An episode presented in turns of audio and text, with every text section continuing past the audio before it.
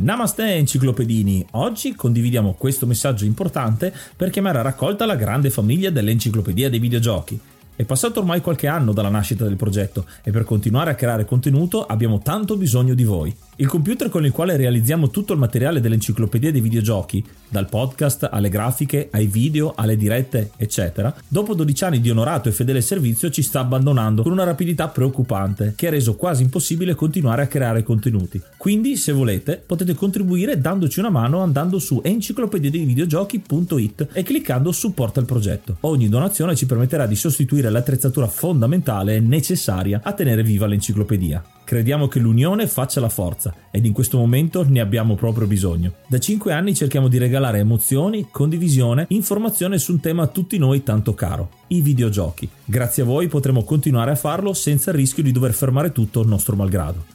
Grazie di cuore a tutti.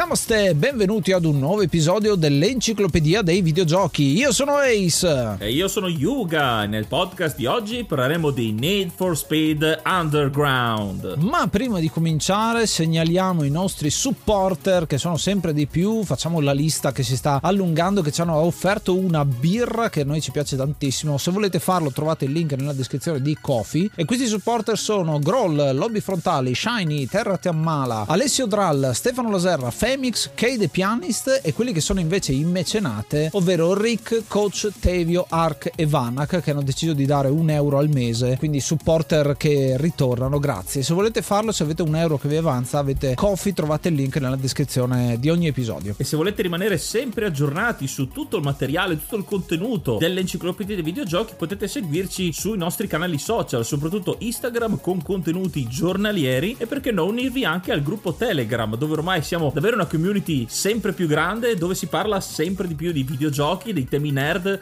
che a noi piacciono tanto. E inoltre vi ricordiamo che domenica prossima è un evento speciale, giusto Ace? Eh sì, il 26 giugno, quindi settimana prossima rispetto a quando esce questo episodio, siamo al Bologna Nerd Show, un grandissimo evento annuale. In quel di Bologna saremo ospiti proprio di Bologna Nerd alla zona dedicata ai gamer, agli streamer, eccetera, eccetera. Ci potrete trovare in fiera e ci potrete trovare anche in uno stand vero e proprio se volete incontrarci. Stiamo organizzando qualcosa di interessante e speciale, qualcosa di fisico da poter dare a chi viene a trovarci. E quindi abbiamo inventato, in realtà è molto ispirata da un paio di episodi fa quando abbiamo parlato di PK, alla Picard. Ve la ricordate la Picard? Era una tessera del fan club. Abbiamo deciso di inventarne una tutta nostra, la EDV Action Hero, che vi verrà consegnata se ci trovate insomma insomma in fiera vi diamo una copia del nostro tra virgolette fan club ma in realtà è una card una tessera con delle missioni sopra. Un modo per festeggiare il fatto che ci siamo visti di persona e ci vedremo in futuro di persona. E ora allacciamoci le cinture e prima di tuffarci nel mondo notturno di Need for Speed Underground. Ascoltiamoci. Eh no eh no la colonna sonora purtroppo di questo gioco è tutta sotto licenza ed è una delle caratteristiche dei giochi di Need for Speed uh, della serie insomma che è diventata famosa quindi purtroppo non possiamo possiamo utilizzare la colonna sonora, utilizzeremo qualche spezzone di gioco in cui sentirete il rumore del motore, sentirete le voci dei personaggi, comunque per farvi calare nell'atmosfera.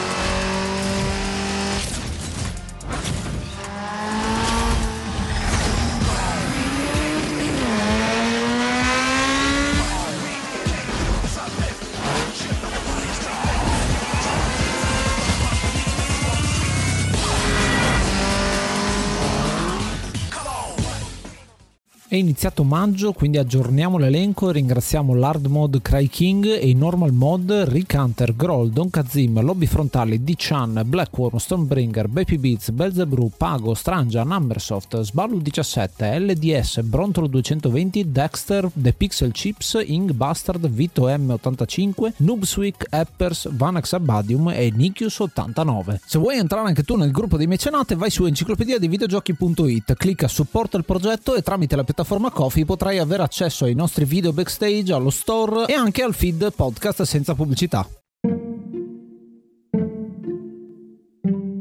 Gioco di oggi è Need for Speed Underground, un gioco del 2003 sviluppato da EA Black Box e pubblicato ovviamente dalla stessa Electronic Arts. È uscito per PlayStation 2, GameCube, Xbox, Windows e anche in una versione Game Boy Advance ed è un gioco di corse molto particolare che si discosta molto dai giochi della serie di Need for Speed che in realtà nel 2003 aveva già diversi titoli all'attivo. Infatti Need for Speed, il primissimo che si chiamava ancora Road and Track Presents The Need for Speed, è un gioco del 94. Ha una bella storia con i titoli successivi tutti quanti che usciranno per PC, per PlayStation 1, per l'originale PlayStation e sarà uno sviluppo costante di questo titolo che è molto particolare perché dopo il primo che ha avuto comunque successo è uscito un secondo aggiungendo qualche meccanica in più, cominciano a esserci alcune modalità particolari, ad esempio nel 3 che si chiama Hot Pursuit o Pursuit che eh,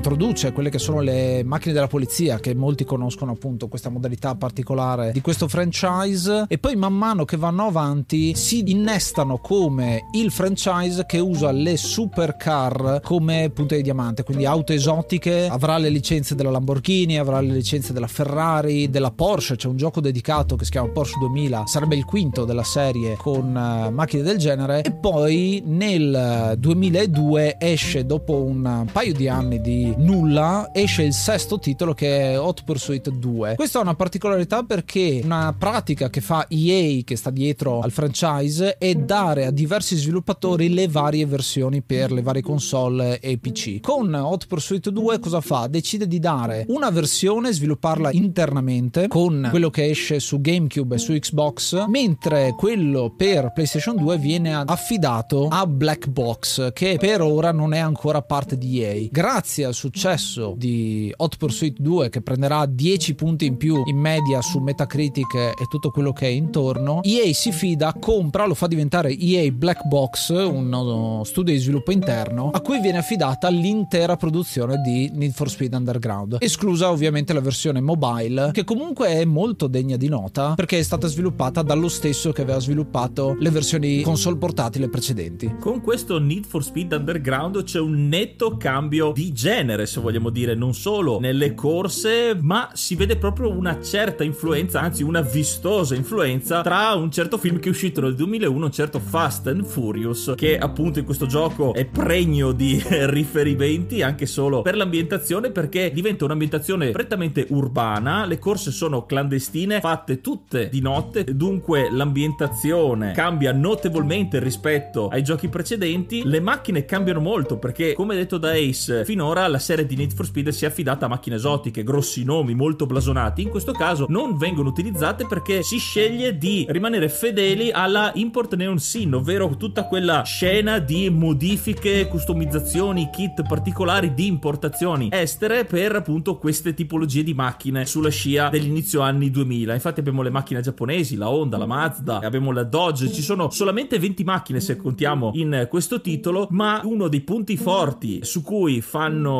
riferimento in questo gioco è proprio la customizzazione e i molti titoli, i molti brand dei quali vengono comprate le licenze per customizzare queste 20 macchine che però se ci pensiamo davvero possono essere molte molte di più con tutto quello che ci possiamo fare. Sì, particolarità è questa line-up di sole 20 macchine molto particolari, c'è Nissan, Mitsubishi appunto come ha detto Yuga. Adesso ci sono anche molte auto europee che non sono state vendute negli Stati Uniti ad esempio, tipo la Peugeot 206 che è una macchina strafamosa in Italia che a livello europeo insomma è molto molto venduta ma a livello statunitense no. E questo sottolinea il fatto che questo titolo è la definizione dell'anno 2003 in un certo senso. Esce alla fine del 2003, è uscito anche Too Fast and Too Furious, quindi il seguito del film originale, di cui una scena ricalca esattamente l'introduzione di questo gioco, con un salto di un ponte ad un certo punto che è una delle prime scene del film. La cosa particolare è appunto questo essere super 2003, dentro la cultura in tutto e per tutto. Una frase, un termine in realtà che definisce benissimo questo gioco è l'essere alternativo, perché intanto è un underground, quindi è una scena diversa dallo standard, diversa da quelle che sono appunto le supercar che abbiamo visto finora, che sono il podio, il numero uno,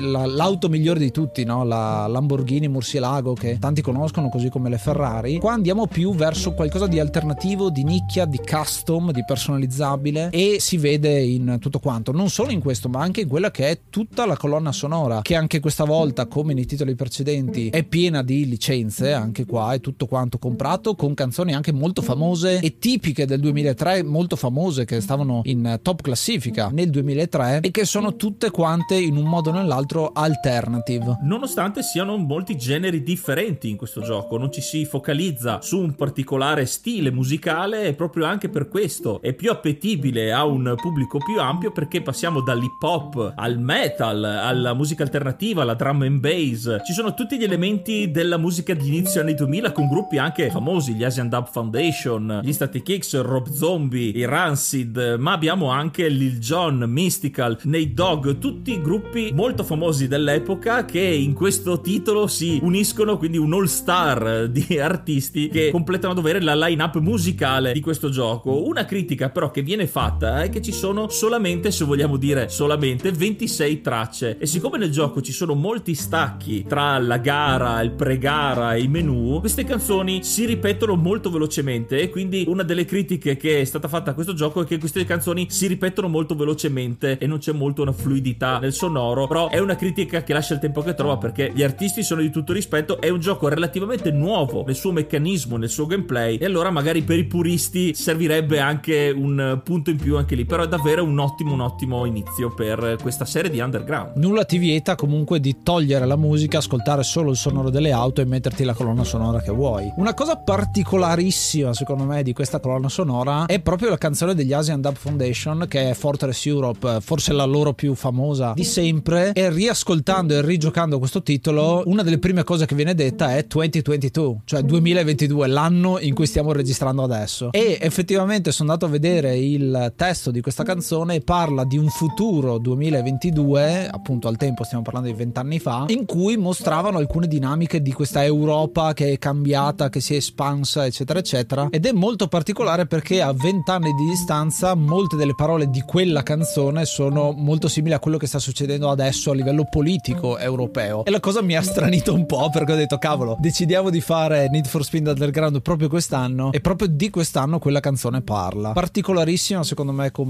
circostanza. Alternative in tutto e per tutto, anche perché la canzone di Lil Jon, Get Low, quella che si sente e che fa parte del menu, è una canzone di un genere crunk che viene inventato proprio da Lil Jon e da altri in realtà in quel periodo lì e quindi è un'alternativa all'hip hop stesso. Quella canzone, ce la ricordiamo tutti, sottolinea come il fatto di essere solo 26 canzoni, solo 26 tracce, sia in realtà un punto a favore di questo gioco perché tutti si ricordano e associano a livello sonoro quella canzone a quel gioco. Ed è una cosa che io trovo super interessante ed è una cosa che poi si rispecchia nelle varie modalità. Alcune di queste canzoni sembrano fatte apposta per le nuove modalità di gioco di cui andremo a parlare. Essendo un gioco di corse, ovviamente la modalità principale è quella della corsa su circuito urbano, in questo caso, dove competeremo con altri tre sfidanti in una gara a 4 a chi arriva primo nei due giri canonici. Con la variante poi del knockout, ovvero abbiamo tre giri a disposizione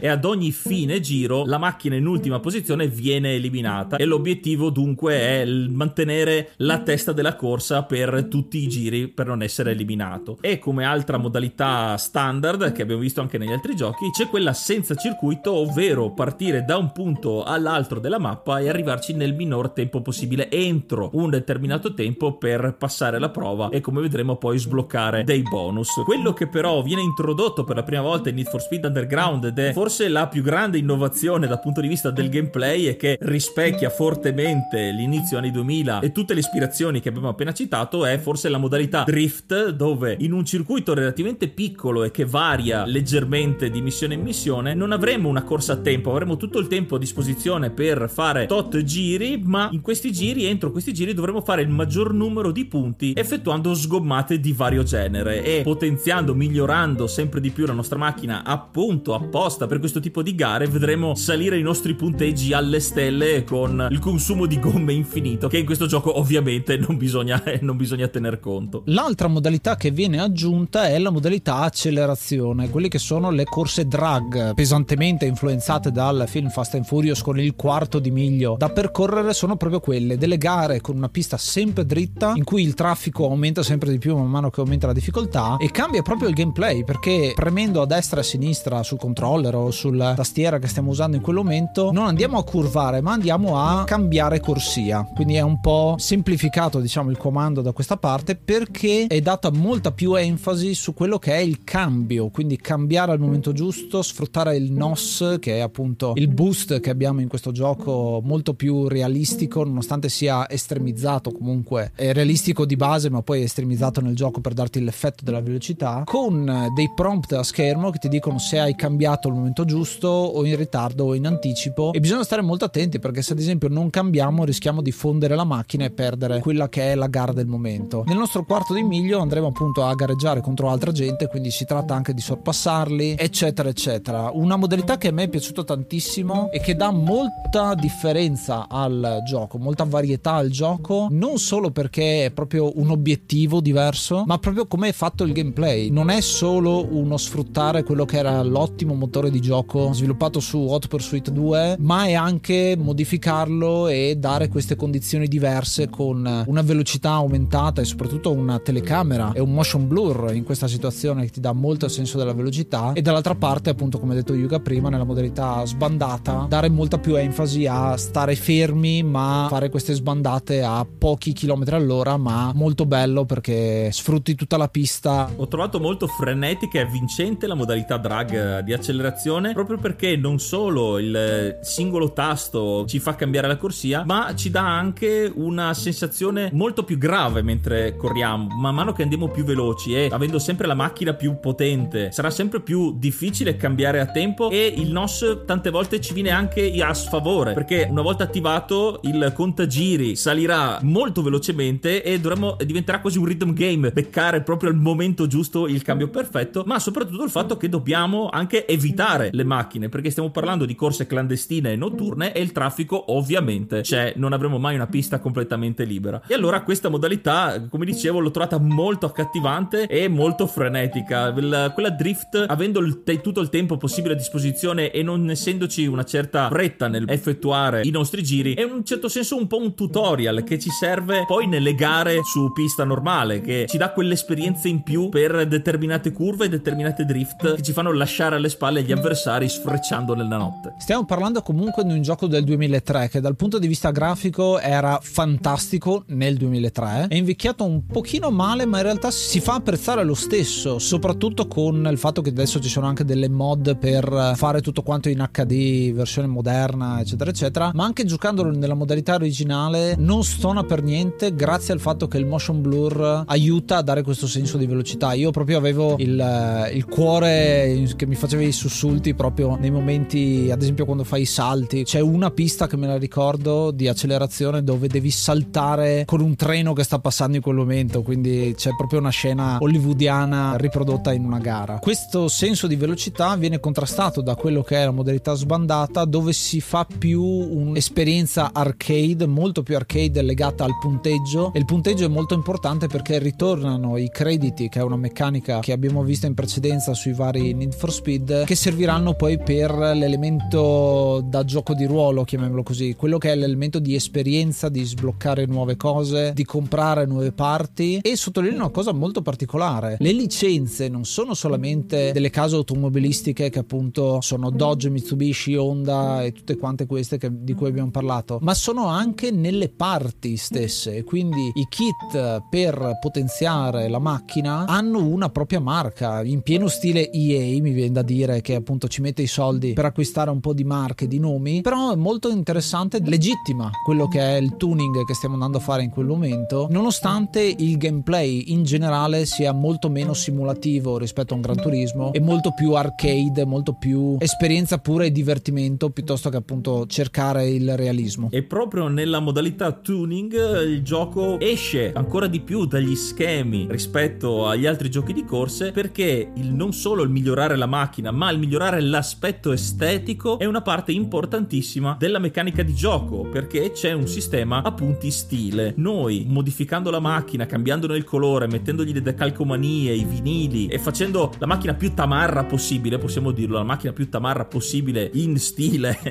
eh, Need for Speed Underground, ci farà salire la reputazione. Questi punti stile, queste 5 stelle che non solo saranno utili per far andare in visibilio le persone che guardano le gare, ma ci ci daranno un boost come punti. Infatti i vari punti che faremo sia nelle modalità drift ma anche nella modalità corsa dove anche il solo schivare per un soffio una macchina nel traffico ci farà fare punti in più, avendo più stelle e quindi questi punti stile aumenterà questo bonus e dunque faremo sempre più punti facilitandoci anche il compito poi di avere più crediti e poter comprare le migliorie in maniera molto più semplice nel fine gioco perché costano effettivamente molto di più. Proprio sull'estetica questo gioco fa tantissima leva, è uno dei pochi giochi al tempo che aveva l'ambientazione praticamente sempre di notte in questa città che si chiama Olympic City che possiamo esplorare, non possiamo esplorarla in modalità open world ma faremo tante gare in giro per la città. In questa situazione c'è chi ha fatto un po' di hacking e ha cercato di vedere quanto grande è la città, in realtà è abbastanza piccola ma io l'ho apprezzata lo stesso perché c'è questa ambientazione notturna, molti neon che indicano appunto le curve e c'è uno stile proprio anche nell'AD di gioco molto digitale con questo blu, questo colore particolare di sottofondo che c'è ovunque che ho ritrovato solamente in una serie parallela che è quella di Midnight Club a cura di Rockstar. In questo periodo uscirà Midnight Club 2 che è un gioco che fa dell'arcade ancora più arcade proprio verso qualcosa di fuori di testa suo vanto ma che non detiene licenze quindi si tratta sempre di un fare macchine che assomigliano a qualcosa di vero ecco non è un giocone rispetto a quello che sarà Need for Speed Underground che tra l'altro venderà tantissimo all'interno della serie di Need for Speed è stato superato se non sbaglio solamente da Most Wanted come vendite in tutto quanto il mondo. Underground ha questo stile particolarissimo luci ovunque e forse anche un po' per nascondere alcuni difetti diciamo nel corso del tempo e forse anche per quello che non è così tanto invecchiato perché appunto hai queste luci questi neon questi soprattutto riflessi che sono rimasti nel tempo che eh, modernizzano e tengono giovane sempre giovane questo titolo. Finora abbiamo parlato di tutto quello che viene aggiunto che Need for Speed Underground porta di nuovo e di rinfrescante nel panorama della scena dei giochi di corse forse anche più arcade che simulazione. Ma nella serie di Need for Speed c'era ben altro e in questo caso è stato tolto dal gioco forse perché non rispecchiava quello che volevano fare con l'obiettivo della creazione di questo gioco forse per altre motivazioni. Forse quella più grande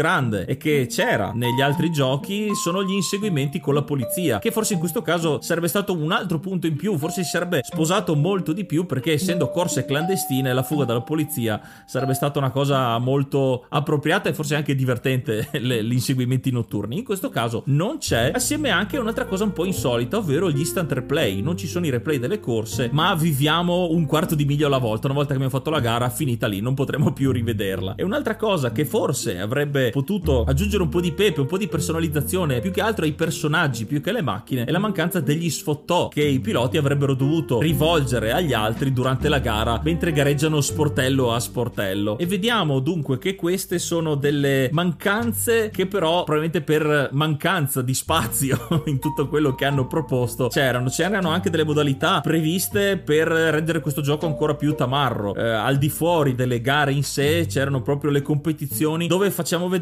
quanto potente e quanto tamarra fosse la nostra macchina. L'abbiamo visto in molti film ci sono le gare dove bruciamo le gomme per far vedere per dare l'effetto fumé fumoso e rendere la nostra macchina ancora più bella. La nostra prestazione più la più vistosa che ci avrebbe fatto guadagnare dei punti. Ed altre modalità che c'erano anche nei giochi precedenti ovvero la cash KO che ci vedeva accumulare crediti durante le gare e l'ultimo come punteggio veniva eliminato ad ogni giro. Si può vedere che Need for Speed Underground sia un banco di prova ma anche un banco di innovazione di ricerca. Per questo cambio netto di stile rispetto ai titoli precedenti quindi si prova ad aggiungere qualcosa togliendone qualcos'altro e si può vedere già dai titoli successivi come vedremo in altri episodi che alcune cose vengono invece rimesse. Viene ascoltata anche la critica perché un'altra grossa critica che era stata fatta e che poi è stata reinserita è stata inserita in Need for Speed Underground 2 era anche il free roaming che al tempo era quasi un obbligo visto l'uscita di Grand Theft Auto 3 e la possibilità di girare per queste città il fatto di essere invece solo legati al selezionare una gara e affrontarla senza conoscere questa Olympic City è stato forse un punto anche troppo criticato che poi nel secondo capitolo invece è stata reintrodotta Is that your fantasy? Look, that's Eddie. Take a good look, man. He's a winner, and winners get mad respect. It ain't just about the car, it's about the attitude.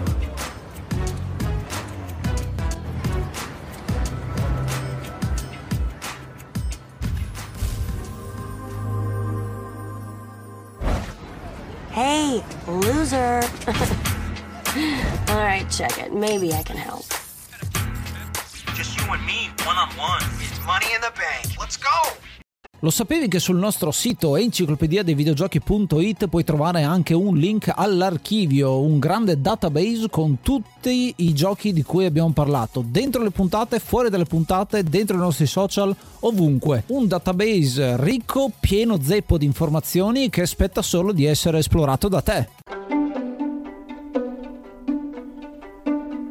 L'altra grandissima aggiunta che questo gioco fa è la modalità underground che abbiamo lasciato fuori dai discorsi fino adesso proprio perché è la modalità storia, la modalità carriera. C'erano già in precedenza modalità carriera, diciamo, con tante gare da fare di seguito, ma questo è un vero e proprio story mode. Infatti noi siamo un pilota senza nome all'inizio e la nostra prima gara è una gara con una macchina super potenziata. Dopo aver fatto questa gara verremo svegliati da Samantha, questa ragazza che ci fa una sorta di tutorial. Iniziale, ci spiega l'ambientazione, ci parla direttamente in camera, infatti non vediamo mai il protagonista, siamo noi fuori dal gioco in un certo senso il protagonista. E questa Samantha è una ragazza anche ben definita devo dire, non solo fisicamente perché è un bel modello 3D per il tempo, ma anche come personaggio, eh, si tratta comunque di una storia abbastanza cheesy, abbastanza scontata da un certo punto di vista, ma è comunque un personaggio che mostra diversi lati nel corso della storia. Samantha ci racconterà che questa Olympic City ha questa scena di gare clandestine in cui Eddie è il campione da battere, il boss finale che vediamo all'inizio del gioco, per voler prendere la ragazza Melissa, la ragazza appunto di Eddie che vediamo subito bellissima. Una situazione abbastanza particolare che già dice che il protagonista è maschio in un certo senso o comunque se è una donna è una donna lesbica perché la ragazza Melissa è un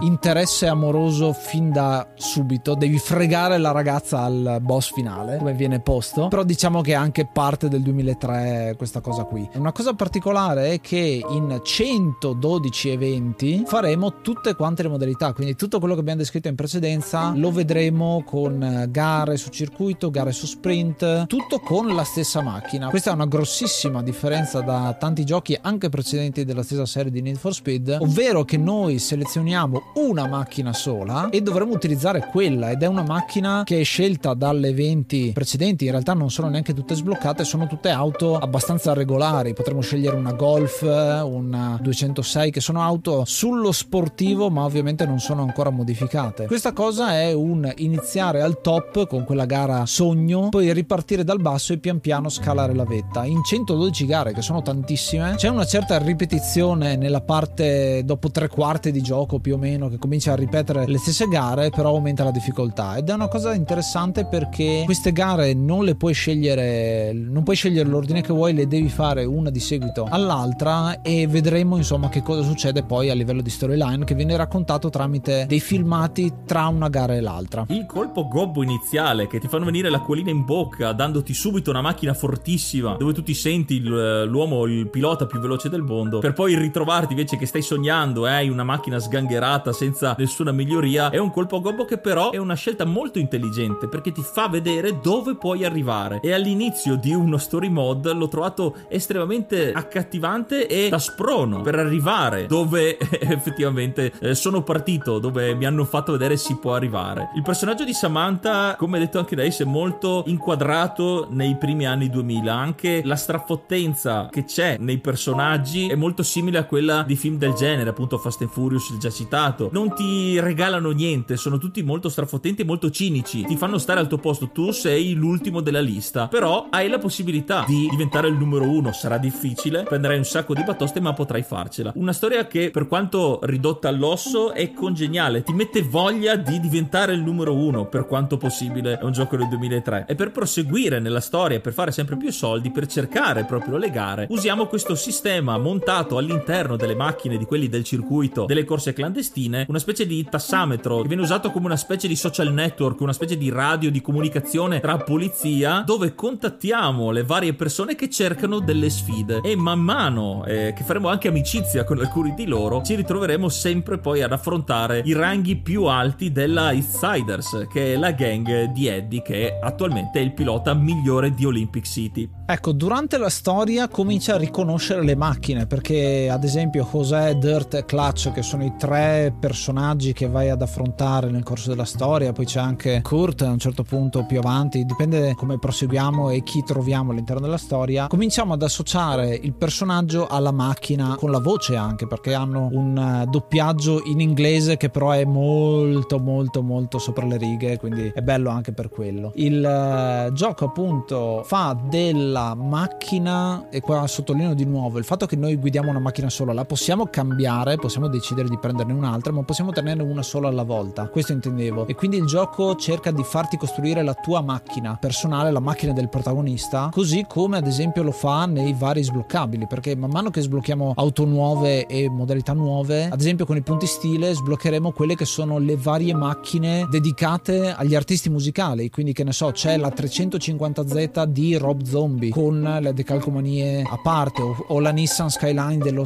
Prophets o l'Honda Civic di TJ che è appunto uno dei personaggi. E così insomma vedremo tante modalità diverse tra cui a un certo punto cominciamo a sbloccare anche la macchina stessa di Eddie che guida la Nissan Skyline GTR famosissima proprio dai film di Fast and Furious e quindi questo associare pilota con la macchina specifica diventa molto molto interessante e legato molto a quella che è la scena di tuning che deriva dal Giappone torniamo sempre indietro su Initial D, che è la, l'ispiratore per tutto in un certo senso, dove anche lì il protagonista guida quella Trueno, che è una macchina particolare. E dopo esserci fatti letteralmente strada tra gli insider di Olympic City, arriviamo a quella che è la fine del gioco. E citando anche la macchina, facciamo spoiler scusate il gioco di parole, per quello che succede alla fine. Noi arriviamo in vista di Eddie, Eddie però non ci reputa ancora abbastanza pronti, però ci dice che lui accetterà la nostra sfida se noi sfideremo Samantha, quindi quella che ci ha aiutato fino adesso, battendola in una gara di accelerazione. Samantha, molto riluttante, molto arrabbiata con noi, suo malgrado ci sfiderà, ma perderà la corsa, disfando anche la sua macchina, fondendo il motore, perché cercherà comunque di, dar, eh, di mettercela tutta. Samantha che oltre al danno danno anche la beffa perché perderà questa macchina perché Eddie gliela soffia una volta che lei ha perso tramite il suo meccanico TJ che è un personaggio che sta un po' da tutte e due le parti perché è sì il meccanico di Eddie e degli East Siders però ogni tanto ci darà una missione speciale che una volta superata ci regalerà dei kit per migliorare la nostra stessa macchina. Quindi un personaggio un po' da entrambe le parti. Però questo ci permetterà di sfidare il campione e una volta battuto recupereremo l'auto di Samantha e quindi ci avremo la possibilità di eh, riappacificare identificarci con lei, nonostante ovviamente i suoi modi non molto amichevoli, ma il gioco non è finito perché Here Comes a New Challenger arriverà una macchina, una versione potenziata della macchina di Eddie, questo misterioso pilota che è effettivamente quello più forte e l'ultima gara è appunto contro questo pilota che una volta sconfitto si scoprirà essere Melissa, la donna di Eddie che si scopre boss finale, boss segreto, quindi la regina di Olympic City che in questo caso verrà detronizzata dal nostro personaggio personaggio e alla fine saremo noi il re di Olympic City di questa città dopo queste 112 fatiche di Ercole. La 350Z di Melissa è una macchina che però è anche facile da battere in un certo senso. Qua il gioco pecca in una piccola cosa perché su 112 gare quando sei più o meno intorno alla 90, io mi ricordo l'evento 95 e l'evento 103, 104, uno di quelli, quando cominciano a esserci delle gare con tantissimi tantissimi giri, quindi cominciano ad esserci quelle che sono le gare endurance, dove hai tanti giri da percorrere e qua viene fuori una delle criticità del gioco, ovvero il rubber banding, che è una meccanica che è stata inventata in precedenza anche da Gran Turismo e che è sempre quella di avere, anche se sei in testa, qualcuno dietro e di avere il pepe al culo. Questa cosa però risulta un po' al limite perché potenziando la nostra macchina, le altre macchine che gareggiano contro di noi vanno di pari passo, sono potenziate in maniera proporzionale. Quando arrivi arrivi alle ultime gare prima della fine sono le gare più difficili perché basta un errore in sette giri per eh, far passare l'avversario e poi non lo superi mai più perché risulta essere sempre più veloce a meno che non sei nella, non essendoci una meccanica vera e propria di scia è difficile risuperarlo. Questa cosa viene ovviata un po' barando se vogliamo dire o comunque in maniera controintuitiva facendo un downgrade della macchina. Infatti andando a togliere le parti performanti la nostra macchina sarà più lenta ma come vi ho detto prima anche le macchine degli avversari saranno più lente. Ci sarà sempre il rubber banding però tutte le macchine vanno un po' più lente quindi ci sarà più possibilità di gestire meglio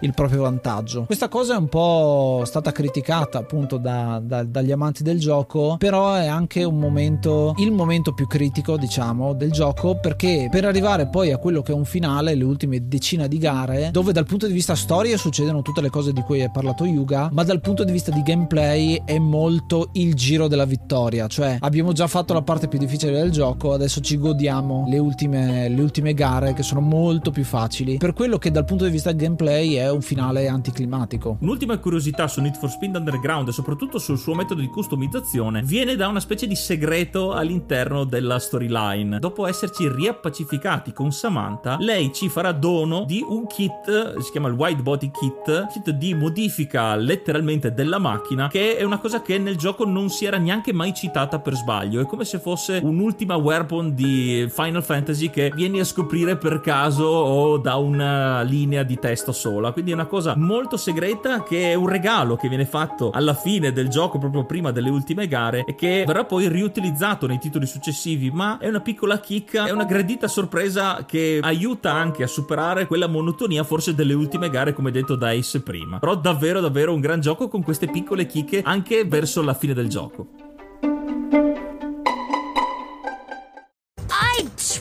Trusted you, and and and now you want to take me on? See you at the street, punk.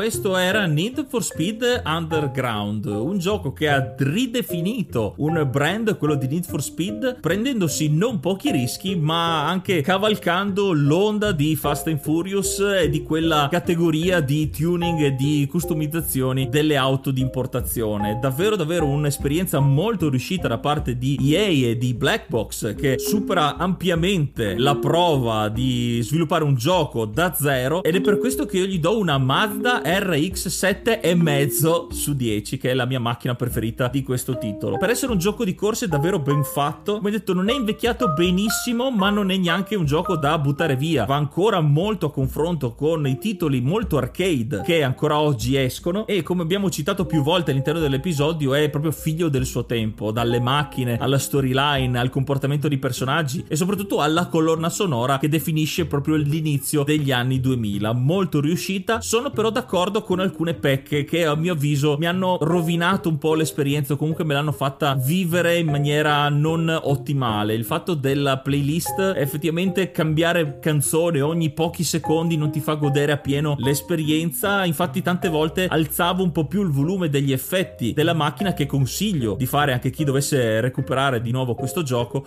perché dà quel punto in più. È come sentire la radio all'interno però di una macchina rombante e che è implementata bene come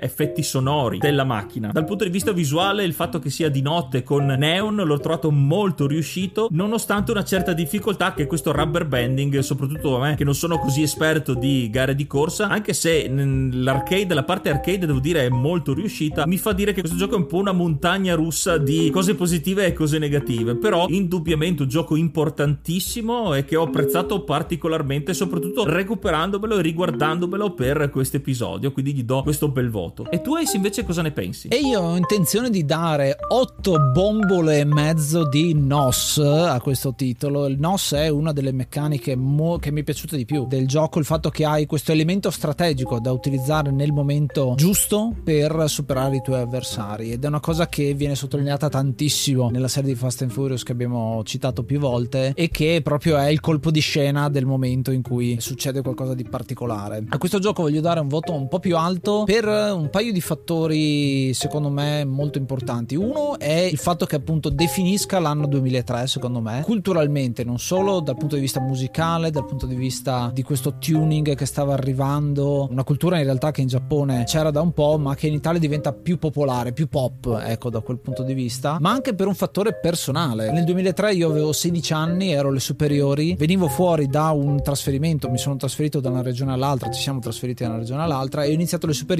dove non capivo nemmeno il dialetto dei miei compagni di classe. Nel momento in cui mi sono trovato ad avere degli appassionati di macchine che mi parlavano di queste modifiche, io non capivo assolutamente di motori, non ne capisco neanche adesso, mi sono trovato veramente spaesato. Grazie a Need for Speed Underground ho cominciato a capire alcuni termini tecnici e poter seguire almeno il discorso e poter socializzare un po' di più con i miei compagni di classe. Una cosa che è iniziata appunto con Gran Turismo 2, ad esempio, mi ricordo che giocavo col mio compagno di banco e poi continuata grazie proprio a Need for Speed Underground. Quindi questo è dal mio punto di vista personale, ma lo è anche dal punto di vista di produzione del gioco, perché EA è riuscita a trovare la maniera giusta per fare il videogioco, cioè ha preso qualcuno che ha del talento, cioè Black Box, e gli ha detto "Tieni, fai il gioco, io ci metto i soldi". EA ha comprato tutte le licenze che gli servivano e ha dato in mano a degli sviluppatori competenti, perché Black Box poi tirerà fuori un capitolo dopo l'altro sia della serie di Need for Speed che di cose che gli stanno intorno, molto molto interessanti di cui parleremo, insomma, se abbiamo modo in altre puntate dell'enciclopedia, e gli ha detto "Fai il gioco che vuoi, divertiti, mettici dentro tutto". Questo si vede appunto da tutte le modalità che poi sono state tagliate alla fine, ma gli ha dato anche abbastanza tempo per poterlo sviluppare. Non è stato uno di quegli esempi che spesso citiamo di crunch time in cui si è cercato di buttare fuori un gioco per far soldi. Qua veramente è stato un lavoro da mecenate di EA che ha dato i soldi a Black Box per poter fare il eh, gioco migliore. Quindi sicuramente un plauso anche da quel punto di vista. E ovviamente tutta la parte di gameplay che veramente è prendere tutti quanti gli elementi che andavano di moda e metterli insieme in un titolo fantastico.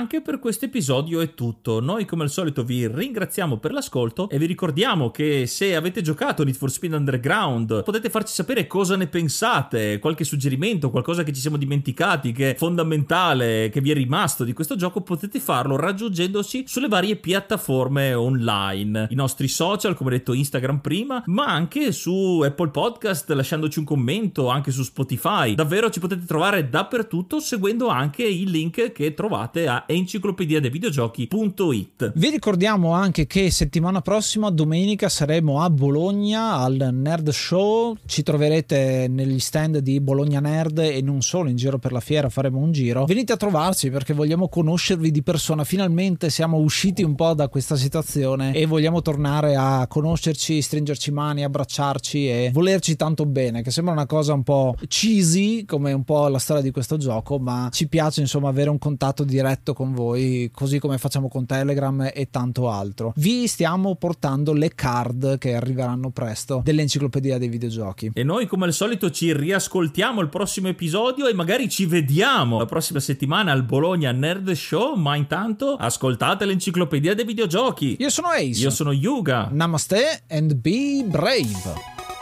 Wow.